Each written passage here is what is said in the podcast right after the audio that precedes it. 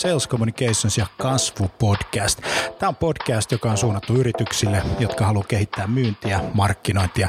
Eri toten puhutaan paljon asiaa konversioista, myynnistä, markkinoinnista, HubSpotista, markkinoinnin automaatiosta, inbound-markkinoinnista. Ja tässä podcastissa kaikki on myyntiä, markkinointia. Mun nimi on Jani Aaltonen. Tervetuloa mukaan. Okei, sitten luodaan nämä profiilit tai sitten käytetään ostajapersoonia, jos on jo luotu valmiiksi ne.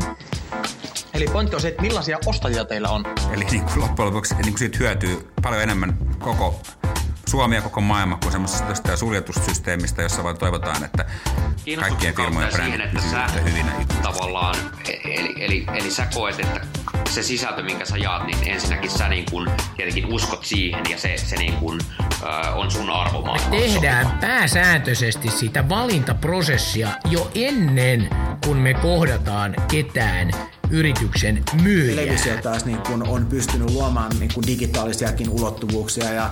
Mihin, mihin sitten kaiken niin kuin verotuksenkin mm. pitää sillä tavalla osua, eikä, eikä niinkään tulisi koskea siihen yritykseen, että se on vain niin yksi järjestäytymistapa. Ei se tarvitse mitään Richard Bransonia, että jokainen ihminen voi olla oman elämänsä Branson. Kaikki liittyy ihmisten käyttäytymisen muutokseen, joka vie aina pidempään kuin me ollaan alun perin ajateltu. No niin, ohjelma jatkuu. Digital Sales Day, hashtag Digital Sales Day Twitterissä. Ja ahkerimmat viittaajat palkitaan – Täällä on seuraavaksi tulossa Jarkko Kurvisen, Tom Laineen, Ville Tolvasen henkilöbrändi asiantuntijaksi, vaikuttajaksi oleva, oleva tuota, ää, setti. Muutama juttu ennen kuin aloitetaan. digitalsalesday.fiistä löydät botin oikeasta alalaidasta, voit käydä sitä testaamassa ja sitten kysymässä kysymyksiä tulee sitten esiintyjille tänne näin ja testaamassa sitä bottia. Syy, minkä takia Digital Sales Day järjestetään, on se tosiasia, että kaksi vuotta sitten me huomattiin, että liidigenerointi ei myynnissä riitä ja markkinoinnissa, vaan meidän pitää yhdistää meidän myynnin ja markkinoinnin prosessi yhdeksi prosessiksi, jotta me saamme ne di- liidit sitten diileiksi asti ja Tämän takia me puhutaan tänään, ollaan puhuttu skaalaamisesta, myynnin skaalaamisesta, Rubanovic kävi puhu myyntikapinasta, Antti Merilehto kävi puhumassa tekoälystä. Kello 12 me jatketaan teemalla social selling. Kahdeksan kovaa social selling ammattilaista on tulossa kertomaan omat kokemukset, mitä oikeasti social selling tarkoittaa niin kuin ihan arjessa. Ja sitten, sitten kello yhdeltä me jatketaan Mikko Sepän kanssa aihetta nimeltä Mitä tapahtuu markkinoinnissa tulevaisuudessa, mihin pitää varautua. Ja kello 14 HubSpot demo sitten, kuinka sä saat liidit diileiksi. Ja nyt me mennään seuraavaan asiaan. Jarkko Kurvinen pistetään ääneen. Henkilöbrändi, kirja, jonka sä olet kirjoittanut yhdessä Tom Laineen ja Ville Tolvasen kanssa. Minkä takia, Jarkko, kirjoititte kirjan? No, mehän uskotaan tässä henkilöbränditeeman tiimoilta, että se on ammatillinen henkivakuutus ja ilman sitä ei tänä päivänä asiantuntijana menesty. Ja vaikka henkilöbrändi herättää hirveästi pahaa verta terminä, jopa paskahalvauksia, niin käytännössä katsoen sen hienous, hienous on siinä, että silloin kun sä tunnet sun omat vahvuudet, osaat kommunikoida ne, osaat kommunikoida vakuuttavasti ja ennen kaikkea tuotat arvoa sun yleisölle, niin sä rakennat semmoisen henkilöbrändiin, millä tänä päivänä pärjää. Ja mahtava, mahtava. kirjaa. Mahtava, mahtava juttu. Ole hyvä, 30 minuuttia on sun. Laittakaa Jarkolle kysymyksiä. Voitte laittaa siihen alhaalla olevaan chat-palkkiin myös. Eli sieltä menee kysymykset suoraan Jarkolle. Twitterissä hashtag Digital Sales Day. Ja Jarkko, ole hyvä. Kiitoksia. Yes, hypätään satulaan. Eli Mulla on oma Facebook live-yleisö, ne ei näe tällä hetkellä esitystä, mutta ne voi koska tahansa hypätä Digital Sales Dayn keissiin, mutta toisaalta tämä on enemmän mun höpinää, joten me voidaan kaikki nauttia tästä esityksestä. Eli tänään puhutaan henkilöbrändistä ja kuinka sellainen rakennetaan. Me kirjoitettiin tosiaan tuoreeltaan kirja Tom Laine ja Ville Tolvasen kanssa, kuinka tänä päivänä rakennetaan henkilöbrändiä, mikä pelissä on muuttunut. Niille, ketkä ei vielä tunne mua, olen tosiaan konsultin Retale, markkinointipäällikkö palvelun erilaisille yhtiöille ja mä käytännössä katsoen autan yrityksiä modernisoimaan myynnin ja markkinoinnin. Mä oon joitain kirjoja kirjoittanut vuoden parhaana markkinointikirjana palkitun blogimarkkinoinnin, sitten mielipidejohtajan jälleen palkintolistalla olen B2B-markkinoinnin ja myynnin pelikirjan. Nyt tämä henkilöbrändi ja seuraavana tulee voittava yrityskulttuuri rakentamisesta paras työpaikka ikinä. Mutta se minusta hypätään satulaan. Ja tänään tosiaan puhut, niin mä oon varannut teille kymmenen käskyä henkilöbrändin rakentamisesta.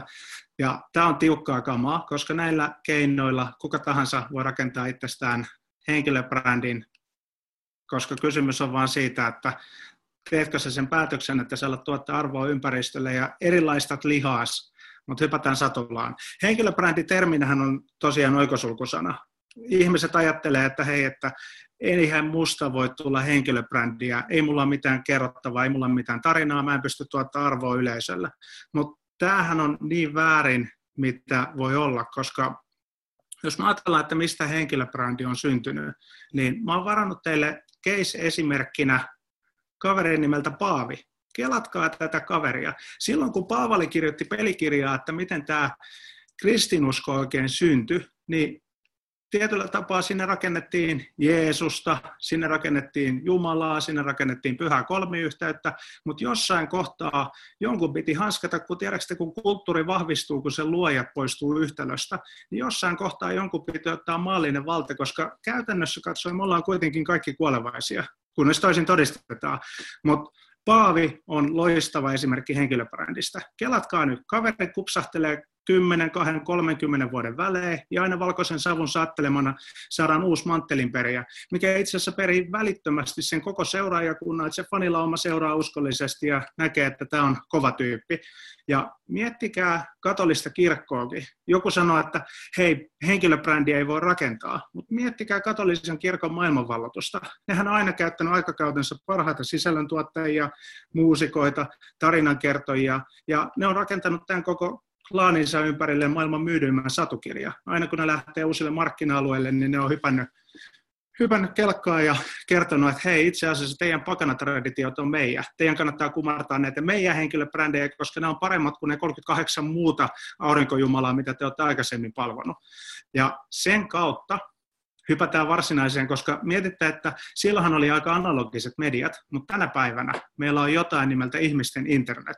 Ja tämän avulla ihmiset pystyy kommunikoimaan toinen toiselleen. Tiedättekö, kun kommunikoinnin kustannus on laskenut, me pystytään aivan välittömästi kommunikoimaan vaikka kuinka suurille yleisöille, mutta kysymys kuuluukin, että kuinka me saadaan niin tenhuavaa sanottavaa, että ihmiset haluaa levittää sitä eteenpäin, koska mediat, joilla me tavoitetaan kaikki kaikki ihmiset kerralla, niin käytännössä katsoen me ei siltikään saada välttämättä niin, niin terävää sanottavaa, että miljoonilla on syytä katella sitä, mutta sosiaalinen media on muuttunut kaiken. Jos mietitte, että nyt esimerkiksi selviytyjistä pinnalle jälleen pumpsahtanut Juhanna Helmenkalasta ja jälleen ärsyttämällä ihmisiä nosti koko mediakentän itselleen haltuun ja kaikki kaikki seuraa häntä niin sanotusti. Ja hän nousi aikanaan suuren yleisön tietoisuuteen 2003 televisionavustuksella. Ihmiset ihmettelivät, että metroseksuaali mies, mikä puhuu koko aika enimmäkseen itsestään ja vallottaa areenat, niin hän teki sen televisioaikakautena, mutta tänä päivänä tänään me tunnustetaan ihan eri jumalia. Me ollaan henkilöbrändeinä katsottu, että sosiaalinen media rakentaa niitä enemmän. Meillä ei ole enää tuommoisia koko kansan suosikeja, vaan meillä on omia mikrosegmenttejä, että me halutaan omalle yleisölle olla se arvokkaan ja seurattavin ja kiinnostavin, hauskin, viihdyttävin. Ja tähän me pureudutaan. Ja me kuitenkin puhutaan tässä ammattikontekstissa, että kuinka sä pystyt sun omalle yleisölle olemaan arvokkain. Ja siitä me päästään kymmeneen käskyyn. Tämähän on varattu neljä neljä tiukkaa tarinaa, mutta ennen kaikkea kymmenen käskyä, minkä mukaan tarina saadaan vietyä ääneen. Ensimmäinen käsky kuuluu näin, mer- alla merkittäväksi. Ja tämähän on sellainen, mikä aiheuttaa eniten oikosulkuja. Silloinkin, kun Helsingin Sanomat uutisoi koko aukeaman verran henkilöbrändin tulosta, niin siellä listattiin nämä kymmenen käskyä. Niin tästähän lähdettiin vitsailemaan, miten niin alla merkittäväksi. Jos olet koko elämän tottunut seurailemaan muiden niin tekemiä uria ja etkä ole koskaan omannut omia ajatuksia, niin tämähän tuntuu tosi vieralta ajatukselta. Miten niin? Tämähän on just sellainen juttu, että sähän itse päätät alkaa tuottamaan sitä arvoa, sä päätät alkaa vaikuttamaan, koska ei se synny vahingossa. Se on sun tietoinen päätös lähteä tekemään hyviä asioita sun ympärillä. Jos me mietitään Martin Luther Kingia ja vastaavia heidän unelmapuheitaan, niin he ovat päättäneet, että he haluavat tuottaa arvoa yhteisölle ja haluavat muutosta maailmaan. Ja sitä kautta se brändi lähtee rakentumaan. Ja pitää muistaa, että Lutherinkin tapauksessa hän, hän esiintyi kymmeniä, ellei satoja kertoja lähes tyhjille saleille, kunnes sitten hänet muistetaan siitä kuuluisasta puheesta, mikä muutti maailmaa. Ja aina nämä merkittävämmät ihmiset on ollut hyviä puhujia, hyviä kirjoittajia, hyviä sisällöntuottajia, eli ne on jättänyt jälkiä maailmaan. Ja pitää muistaa, että henkilöbrändäyksessä on tietty epäreilu laji, että ne kuitenkin, että jotka jättää kiinnostavimmat ja niin jäljet, niin saa eniten huomioon. Ja epäreilun sen tekee siitäkin, että paraskin asiantuntija häviää sille keskinkertaiselle, vai jos se jälkimmäinen jättää itsestään jälkiä.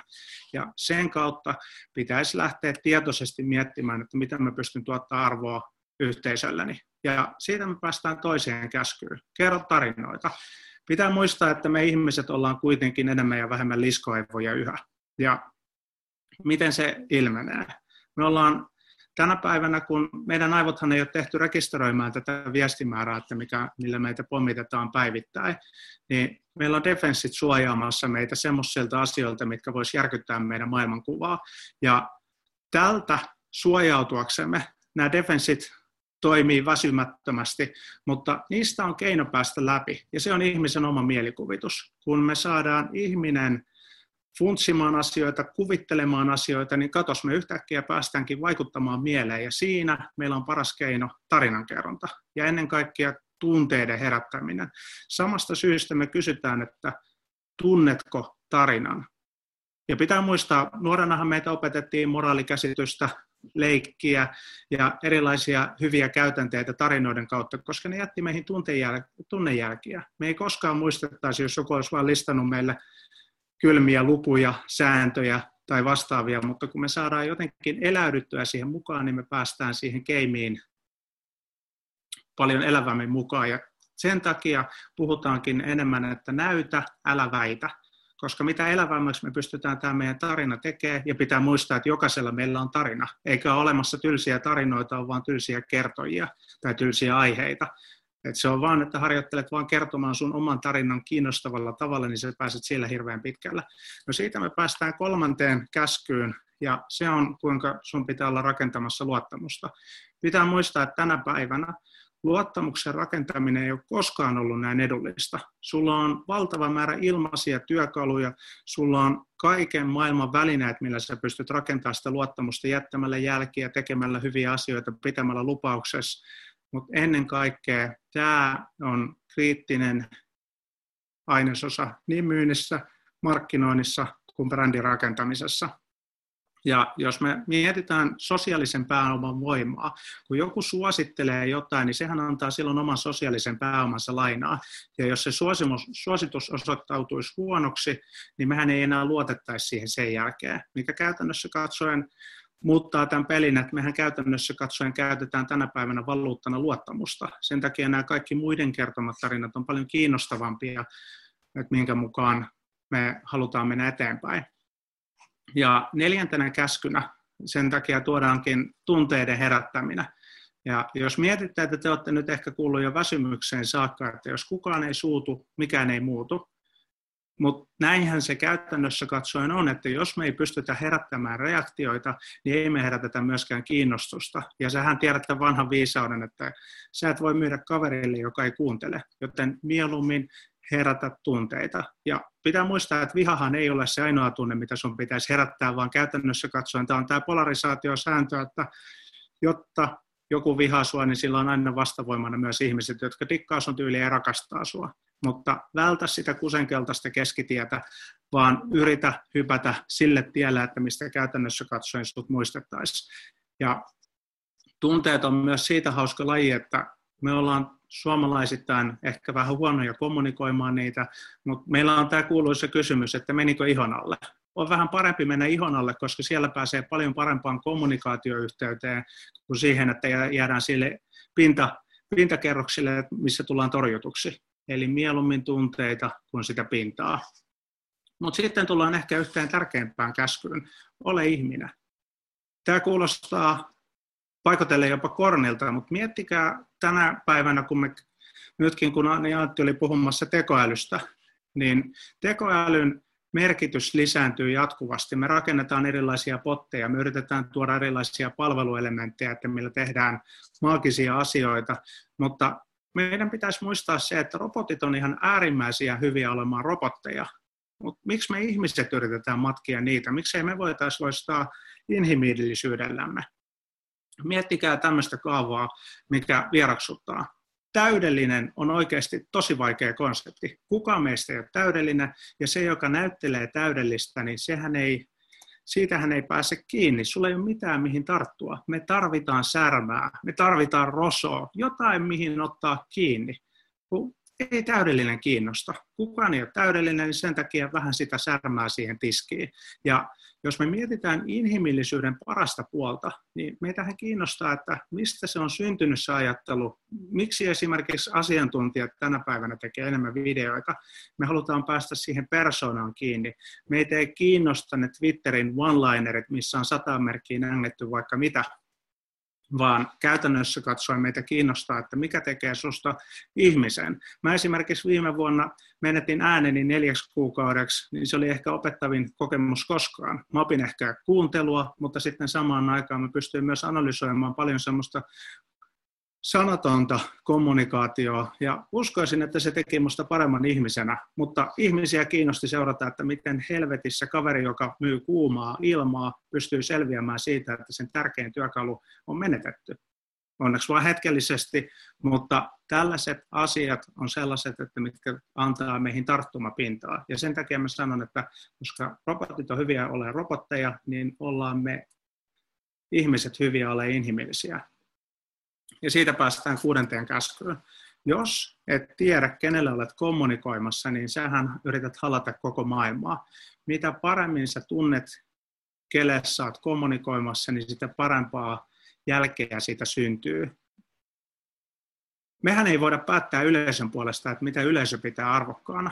Sen takia meidän pitää vain parhaimme mukaan pyrkiä tuntemaan se yksittäinen ihminen, se ryhmä, kelle me kommunikoidaan ja yrittää parhaamme mukaan tuottaa heille arvoa.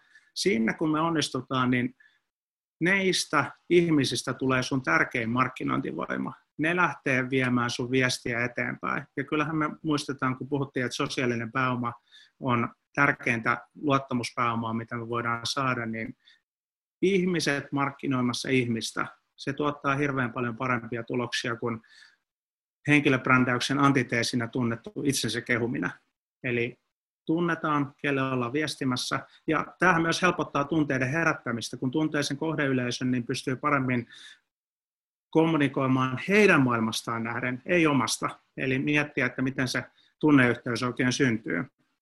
No, nyt sitten kun puhutaan henkilöbrändistä ja henkilöbrändäyksestä, niin tässähän on kaiken A ja O, että itse otetaan vastuu. Otetaan vastuu siitä tulevaisuudesta. Päätetään, mitä halutaan. Joillakin se voi tarkoittaa leppoistamista.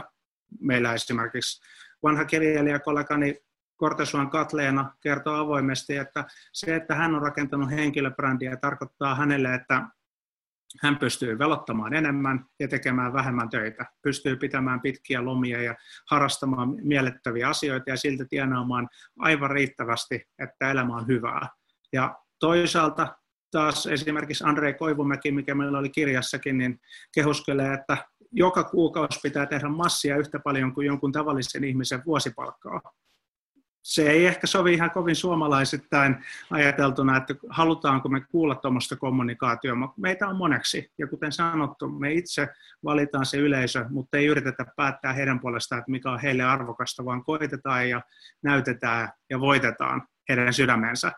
Mutta kaikki lähtee kuitenkin päätöksestä. Sun pitää päättää, ketä sä haluat palvella. Sun pitää päättää, miltä se parempi maailma näyttää sen kautta, kun sä lähdet rakentaa sitä sun tulevaisuutta.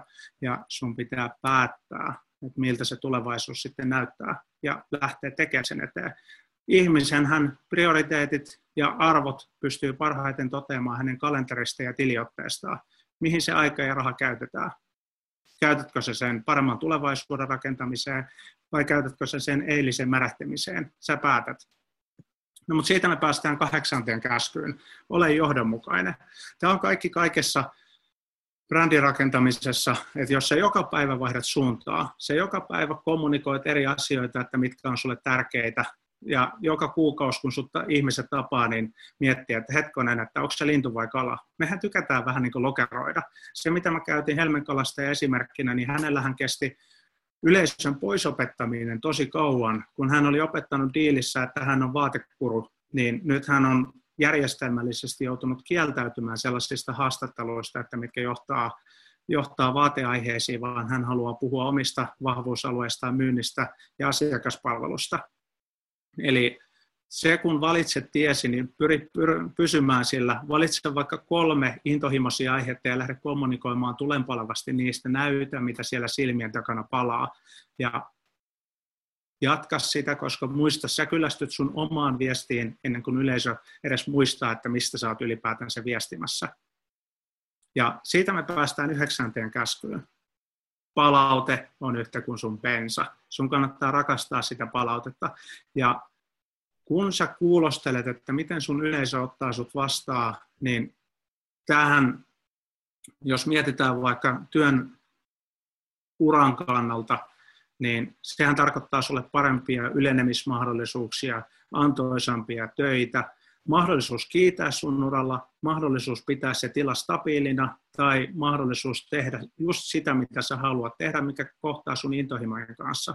Vastaavasti, jos sä oot yrittäjä, niin se tarkoittaa sulle parempia velotuksia, parempaa liikevaihtoa, parempaa kannattavuutta, parempaa preemioa siitä, että sä oot kova tyyppi. Ja toisaalta kun tälle tielle lähtee, niin saat itse oman, omien tuntojesi paras tulkki, ja sä pystyt itse katsoa, että viekö nämä tekemäni asiat minua oikeaan suuntaan vai ei. Herätäänkö oikeanlaisia tunteita, herätäänkö keskustelua. Pitää muistaa, että jossain kohtaa, että jos liian moni vihaa, niin pitää myös tarkistaa, että tekeekö oikeita asioita. Mutta muista, kuka maksaa sun palkkas jos olet yrittäjä, niin sä tiedät, että ne on ne ostavat asiakkaat. Jos sä oot rakentamassa uraa johtajana tai asiantuntijana, niin sun pitää huomioida, että löydät ne oikeat ihmiset, että jotka tikkaa sun tyylistä ja hengaat niiden kanssa. Usereita on muutenkin maailma täynnä. Ja viimeisenä ja useimmille tärkeimpänä käskynä. Sun pitää olla sun oma paras itsesi. Lähde miettimään, omia vahvuuksia, missä sä oot oikeasti vahva. Tunnista myös ne heikkoudet, mutta ennen kaikkea rakenna sun tulevaisuutesi niiden vahvuuksien päällä. Ja kun sä tunnet sun vahvuudet, sulla on vahva itsetuntemus, sä tunnet sun arvomaailmaa, sä tiedät, mitä sä haluat saada maailmassa aikaan, niin kom- lähdet kommunikoimaan siitä vaikuttavasti, että tämä on mun unelma, tätä mä haluan tehdä, tätä kohti mä oon menossa. Ja mitä enemmän me pystytään tätä tekemään, niin sitä parempia tuloksia siitä tulee. Ja useinhan mietitään, että ei toi henkilöbrändäys on mulle, se on niille tyrkyille, jotka haluaa olla koko aika äänessä. Mutta eihän se mene ollenkaan niin. Kysymys on vaan siitä, että sä saat sun ympäröivän, niin ympäröivän yhteisön, ihmismassan, yleisösi tunnistamaan, että minkälaista arvoa sä pystyt tuottamaan sen, ja kun sä annat jaat osaamisista hippusia, niin se käytännössä katsoen avaa sulle kaikki brändirakentamisen hyödyt. Ja ne, jotka miettii, että riitänkö minä, niin mä väitän, että se riitä. Riittää, kun levität sun siipäs. Mut siitä oikeastaan päästään kysymysten kautta esimerkkeihin. Me voidaan vähän katsoa, että minkälaisia kysymyksiä syntyy, niin sen perusteella voidaan miettiä, että löytyisikö minulla tästä repusta jotain hyviä esimerkkejä. Mä nopeasti vilautan tässä odotellessa kysymyspatteristoa. Meillä esimerkiksi kirjassa F. Sekuren Mikko Hyppönen on jo 90-luvulta rakentanut määrätietoisesti henkilöbrändiä, on ollut ensimmäisenä globaalissa TED-konseptissa puhumassa ja on paranni, rakentanut englannin kielen taitoonsa, jotta pystyy ottamaan mediat haltuun ympäri maailman ja sanoo suoraan, että totta kai hän henkilöbrändää, miksei, hän haluaa olla paras omalla alallaan globaalisti. Vastaavasti meillä oli kirjassa Elina laulavana juristina kertomassa, että kuinka hän jätti uran korporaatiomaailmassa ja lähti sitten niin rakentamaan intohimojen se päälle seuraavaa uraa, että missä hän tekee tietosuoja, juristin hommaa, laulaa, juontaa ja on esillä. Ja hän myöntää, että hyppy korporaatiomaailmasta yrittäjäksi on suuri, mutta kannustaa siihen avoimiin sydämiin kaikkia, koska nyt hän pystyy aidosti toteuttamaan omia intohimoja ja menee just sinne, että minne hän haluaa mennä ja hän on vastuussa silloin vain itsellään. Mutta mielenkiintoinen imperiumihan siitäkin on tulossa. Ja vastaavasti kirjailijakollegani Ville Tolvanen, kaveri on pikselään tai rakentamassa digitaalista Suomea pikseli kerrallaan. Ja digitalisaatio on sana, mikä yhdistyy tehokkaasti Villeään. Hänelle naurettiin 2010-2011, kun konsultti sieltä lähti blokkaamaan – siitä kun lähti kasvamaan digitalistiyhteisö, mikä tänä päivänä on pörssiyhtiö, mitä Ville vetää, niin enää se ei nauratakaan niin paljon, mutta pitää muistaa, että rakennusvaihe on aina sellainen, että missä sä silloin parhaiten tiedät, että mihin ollaan menossa, ei yleisö, jolloin sun pitää uskoa siihen sun unelmaan ja rakentaa sitä määrätietoisesti. Ja Villen tarinaa me ollaan kirjassakin avoimesti jaettu, että minkälaisilla vaiheilla rakennetaan tällainen menestystarina, että mikä vie tänä päivänä kaveria ympäri maailmaa. Ja Helmenkalastaja otinkin alussa esille ja kerroin, että kuinka hän diilistä lähtien on nimenvaihdoksensakin myötä rakentanut määrätietoisesti sellaista henkilöbrändiä, että mikä realisoituu hänelle parempina bisnesmahdollisuuksina ja mahdollisuuksina mennä tätä tietä eteenpäin. Tänä päivänä hän rakentaa uraa Suomen parhaana myynnin ja asiakaspalvelun valmentajana.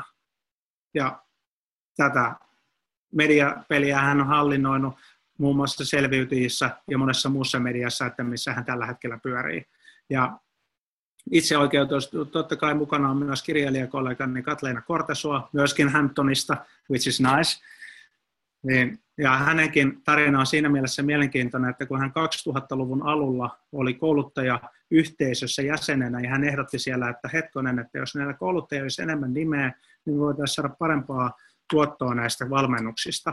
Niin muuten ei oikein lämmennyt sille tien, mutta Katleena itse näkee, että tässä on tulevaisuus. Perusti Ei ole totta nimisen blogin ja tänä päivänä se on Suomen suosituimpia viestintäblogeja ja tänä päivänä Katleena tunnetaan myös Suomen kalleimpana siivoojana kriisiviestinnässä.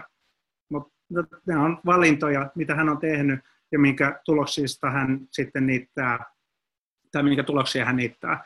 Ja viimeisenä esimerkkinä mä tuon tähän keskustelun pohjalla totta kai kirjassammekin mukana olleen Andrei Koivumäen, mikä omalla tyylillä rakastuttaa, vihastuttaa, mullistuttaa kiinteistövälitysalaa. Ja eikö ole aika hauskaa, että AVI, virasto, joka valvoo näitä kiinteistövälittäjiä, niin yrittää kieltää kiinteistön välittäjä hashtagin käyttämisen sen takia, kun se aiheuttaa porua voi luoja. Kaveri on oikeasti tekemässä jotain itseään suurempaa.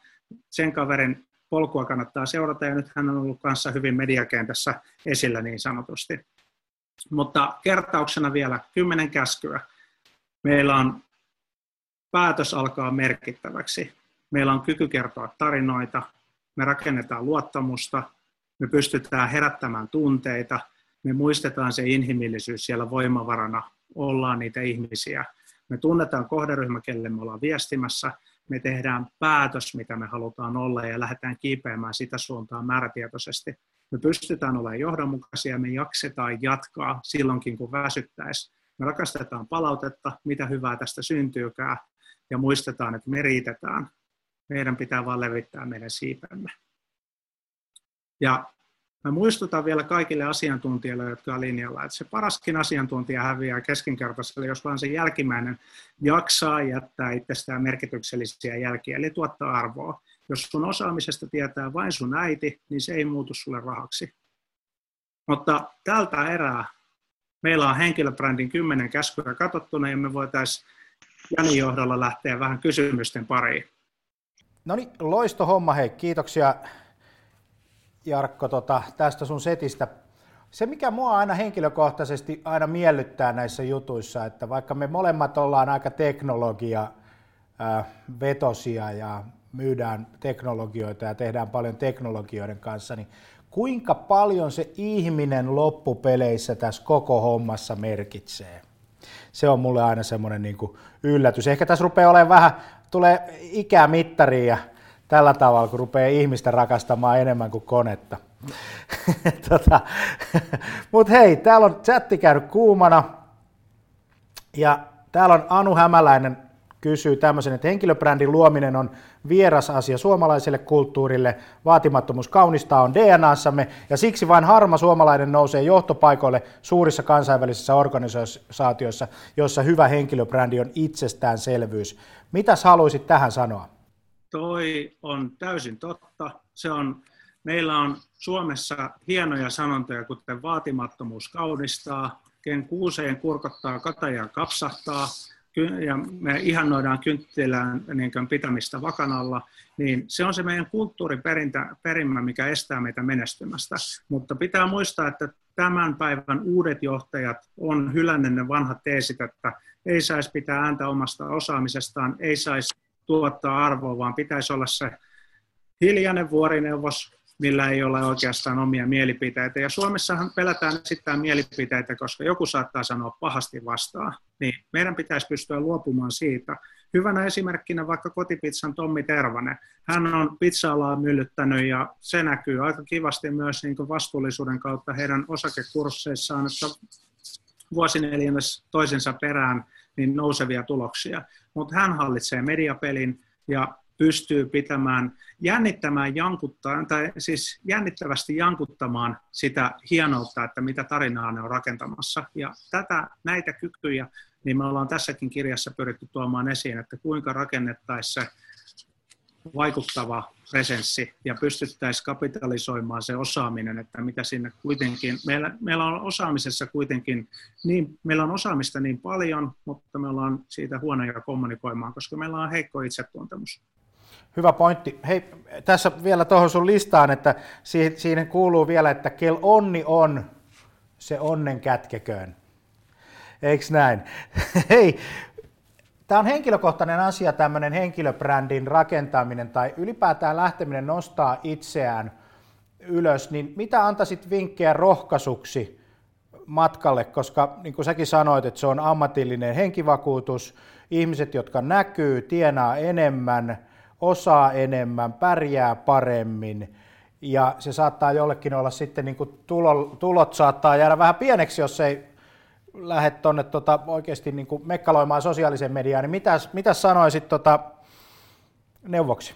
Kuinka rohkaista ihmisiä rakentaa henkilöbrändiä, niin mä sanoisin siihen, että kukaanhan ei päätä sun puolesta, mitä sä haluat, vaan sun pitää ihan itse tehdä se. Ja tämähän ei ole tämä laji kaikille. Siis totta kai asiantuntijoiden työmahdollisuudet vähenee, koska sellaiset ihmiset, jotka on luonnostaan enemmän äänessä ja pystyy viestimään osaamisesta, vie työpaikkoja yhä enenevässä määrin, mutta se ei myöskään tarkoita, että kaikkien pitää olla henkilöbrändäämässä.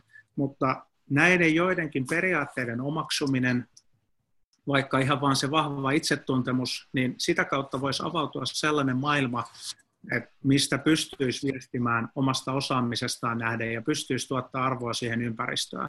Sitä ei, joillekin henkilöbrändäys tai henkilöbrändin rakentaminen on semmoinen oikosulkusana, että voitaisiin vain puhua siitä, että tehdään vakuuttavampaa, vakuuttavampia asiantuntijoita. Mutta kaikki lähtee oikeastaan itsetuntemuksesta, kyvystä viestiä siitä ja siitä, että tuntee sen yleisön, jolle pystyisi tuottaa arvoa. Nämä on mun mielestä ne pääkomponentit ja päätös on se ensimmäinen askel, että päättää lähteä kehittämään itseään.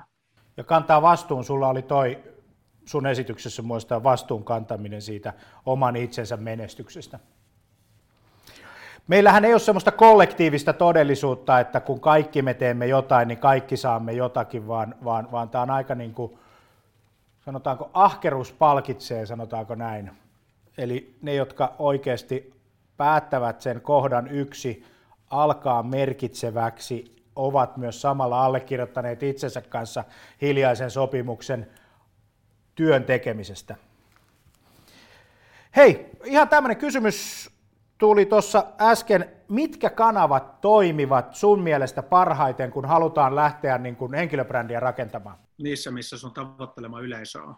Tähän olisi, tähän olisi tosi kiva sanoa, että hei, ota vähän Facebookia, vähän Instagramia, vähän linkkaria ja näin poispäin, mutta mä nostan vaikka esimerkkinä seuraavassakin paneelissa oleva Joni Jaakkolan hän lähti sekoittaa pakkaa hyvinvointialalla ja terveysalalla sillä, että hän lähti aktiivisesti tuomaan näitä teesejään LinkedInissä esille. Hän on noussut siellä tosi hyvään positioon, koska hän pystyy erilaistumaan siitä muusta massasta siellä, koska hän puhuu asioista, mistä muut ei puhu. Eli kannattaa miettiä kanavia valitessaan, että missä se mun yleisö oikein viihtyy, miten mä pystyisin jännittävällä tavalla jankuttamaan mun osaamisesta ja tekemään siitä sen verran kiinnostavaa, että ihmiset haluaisivat jakaa sitä viestiä eteenpäin. Ja valitset sellaiset kanavat. Ja pitää muistaa, että vaikka digikikeily on trendikästä, somessa on tosi kivaa, niin joskus ne parhaat jutut tapahtuu aidoissa kohtaamisessa. Eli älä sulje mitään kanavia pois, vaan hyppää aidosti kelkkaa ja pyrit tekemään mahdollisimman monta laadukasta kohtaamista.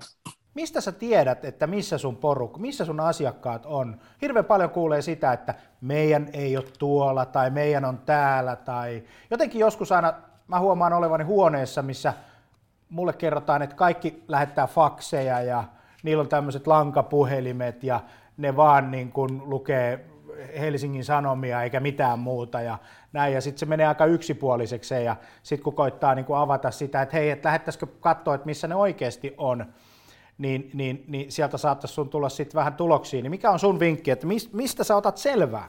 Joo, no yleensähän tämmöinen pohjaa niin huonoon asiakasymmärrykseen ja huonoon asiakastuntemukseen. Meillähän on tämä kuuluisa lausahdus, että kyllä noilla muilla toimialoilla, mutta ei meidän mutta me kumpikin ollaan kerta toisemme jälkeen työssämme todistettu, että sä et voi luottaa luuloihin, vaan sun pitää käytännössä katsoen selvittää se. Ja yleensä paras tapa tämmöisessä on, kun sitä yleisö, yleisötuntemusta lähtee kehittämään, niin haastattelee näitä ihmisiä ja kysyy, että miten ne tota, oikein toimii. Varsinkin yritysten välisessä kaupankäynnissä, niin pitää muistaa, että B2B ei ole akronyymi sanoista boring to boring. Ja kun kuitenkin kaikki, kaikilla järkevillä ihmisillä on älypuhelimet.